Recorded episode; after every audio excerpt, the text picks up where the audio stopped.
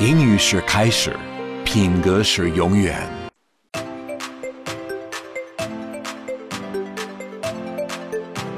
Hello, boys and girls. I'm Mr. Giraffe. 亲爱的宝贝们，你们好呀！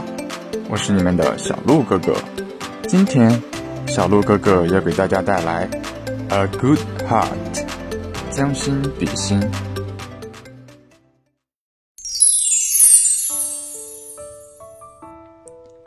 A group of friends were taking the subway together.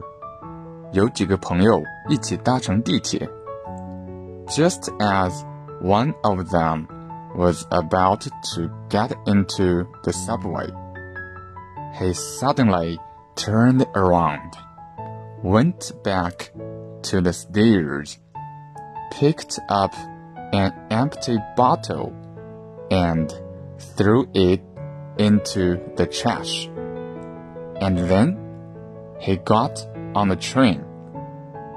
其中一个人刚要进车门的时候，突然往回跑，到楼梯上捡起一个被人家丢弃的空瓶子。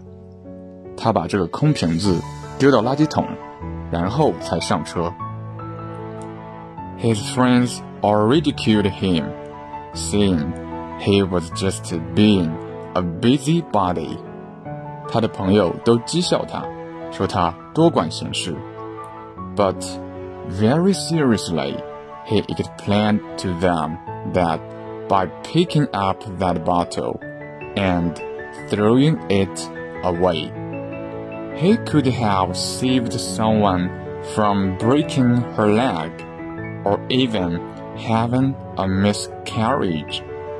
不过， 他很严肃地跟他们解释，这个瓶子在楼梯上可能会让一个人摔断腿骨，或是造成流产。Maybe he changed someone's destiny or saved someone's life. 把它丢掉，可能改变一个人的命运，或者挽救一个人的生命。Whenever we throw trash on the ground, we not only clutter the environment, But we can be endangering someone else's life. 我们丢垃圾，不但是污染环境，有时候还会危害他人的生命。小故事大启示。当我们为别人着想的时候，会激发我们心中最善良的一面。